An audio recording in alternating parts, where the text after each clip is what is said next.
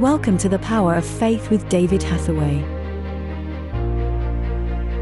Jesus said in John 9, verse 4 As long as it is day, we must do the works of him who sent me. Night is coming when no one can work. We are all limited by time. Even Jesus was conscious of this. He knew his ministry was restricted to three years. This is why the psalmist prayed, Teach us to number our days. God is wanting to use you to reveal his power. We are in a battle against the devil, fighting against sin and sickness. And we win by the power of Jesus' name. But we are cautioned to fulfill the Great Commission, because Jesus said, A night is coming when no one can work. Before David ministers, we want to thank you for supporting our humanitarian and spiritual relief efforts in Ukraine. During the early stages of the war, every day, up to 1,400 people sought help and relief from Philadelphia Church, Kiev. Still today, hundreds seek refuge as the war slowly spreads around the eastern and southern areas of Ukraine. Many flee their homes, only with basic clothing. The choice is to save their lives or live under brutal bombardment. To make a donation, visit eurovision.org.uk forward slash donation. Now, please join David as he ministers today's word. Then Jesus comes on to something else, uh, and he says uh, in verse 4 and it's quite strange in one sense that these two are linked because I would have taken verse 4 in a different context. But Jesus actually goes on to say, and by the way, this man still isn't healed. What's all going on is the original conversation.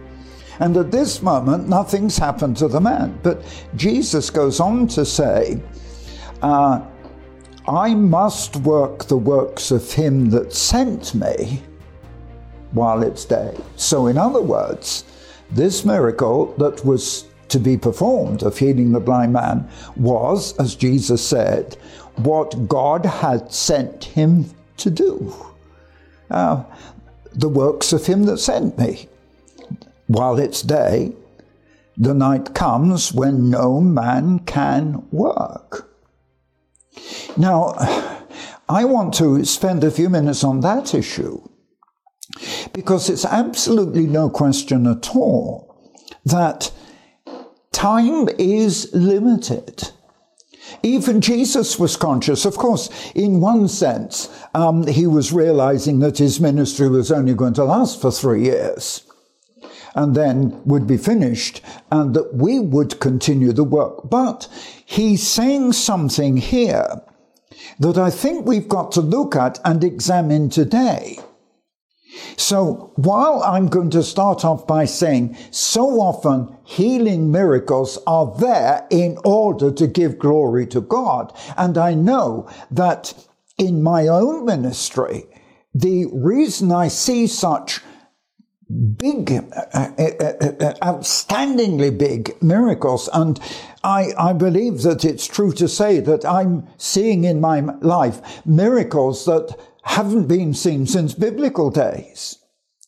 And yet, in every case, the purpose behind the miracle is to give the glory to God and open the way for the proclamation of the gospel. Because as we know with uh, Jesus, that the miracles were the evidence of who he was. I mean, even Peter said of him um, after the day on the, well on the day of Pentecost, he said, "Jesus of Nazareth, a man approved of God among you by miracles and signs and wonders." So, so even Peter saw Jesus as the man sent from God the Son of God, to confirm whom God is by the miraculous. And this very strongly intrigues me. And in my life at the moment, I'm actually examining this whole question um, from two aspects. Firstly, that I do believe we need a restoration of the miraculous into the church. And the church without the miraculous loses the very evidence of the power of God.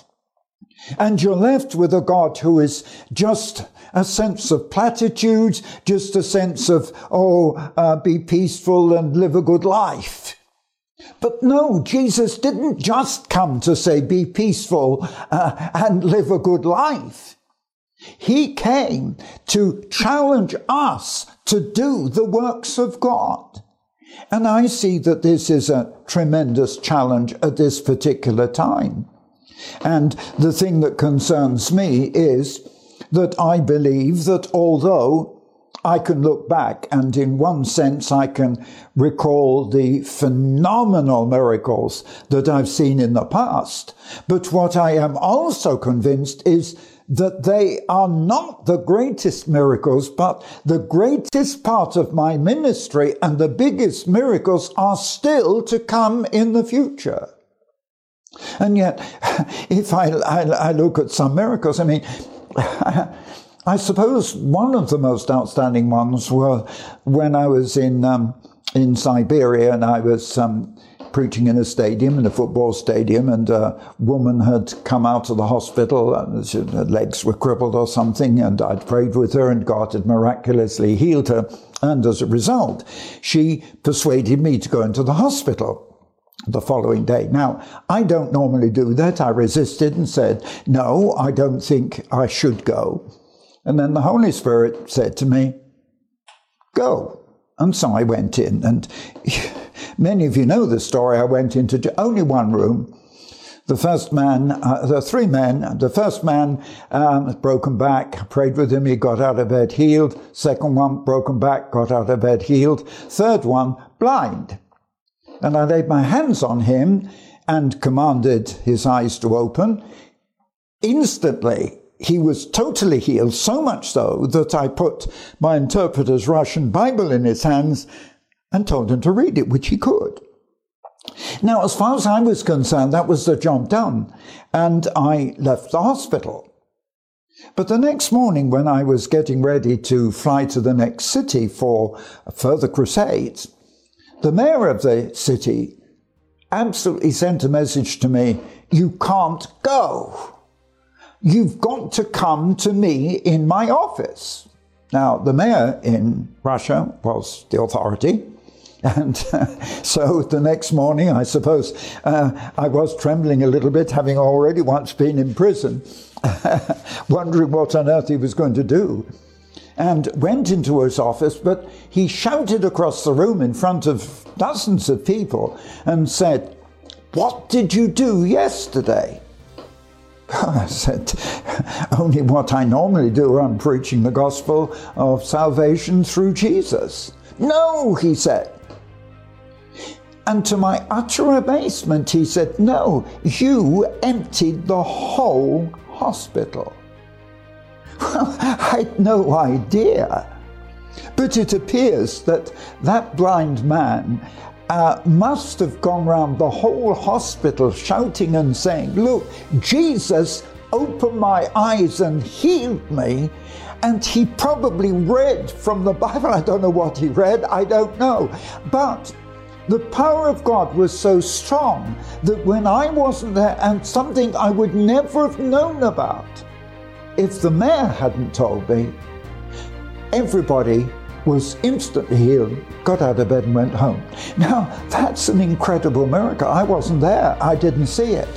But you see, it had such a profound effect on the whole city because they saw the hand of God. And you know, I believe what God is wanting to do is show his power. And I, I'm sorry, but I can't live with, with the kind of religion which is just full of platitudes and just do gooding. You know, I'll do good and just be kind to animals like Jesus would. That's a load of rubbish. what we're doing is we're in a battle against the devil and we're fighting against sin and sickness, and we can defeat it by the power and the authority of Jesus' name. But Jesus warning was do it. because even he said, I must, verse 4, I must work the works of him that sent me while it's day. Because the night comes when no man can work. All David's life, he has been following a powerful, prophetic vision. Hearing God's voice behind him, saying, This is the way, walk in it. And now, as David explores Paul's letter to the Ephesians, in his new book, Power, Your Inheritance, the book of Ephesians explored, David is seeing more clearly what God's ultimate plan is for us to fulfill. It is by revelation of the Holy Spirit that step by step, all his life, David has lived the miracles of the Bible. Now, take your Bible, open it to Ephesians, and follow David through the revelation he has received and wants to share with you. Order David Hathaway's book, Power, Your Inheritance, the Book of Ephesians Explored, by visiting eurovision.org.uk forward slash shop. Where are we in time? In the autumn 2022 edition of Prophetic Vision magazine, David writes His whole life has been closely linked to prophecy. Not because he claims to be a prophet, but because when God gives him a prophetic vision, it becomes a path for his life. What God reveals to David, he must fulfill. David wants to challenge you to work for God. Time is short. Every day could be the last. It's a desperate situation in the world today. Look at the miracles of the Old Testament. God can do the same today. With Him, nothing is impossible. It is a challenge beyond any human power. It comes only by the power of the Holy Spirit, working in us. To read the latest edition of Prophetic Vision magazine, visit our website,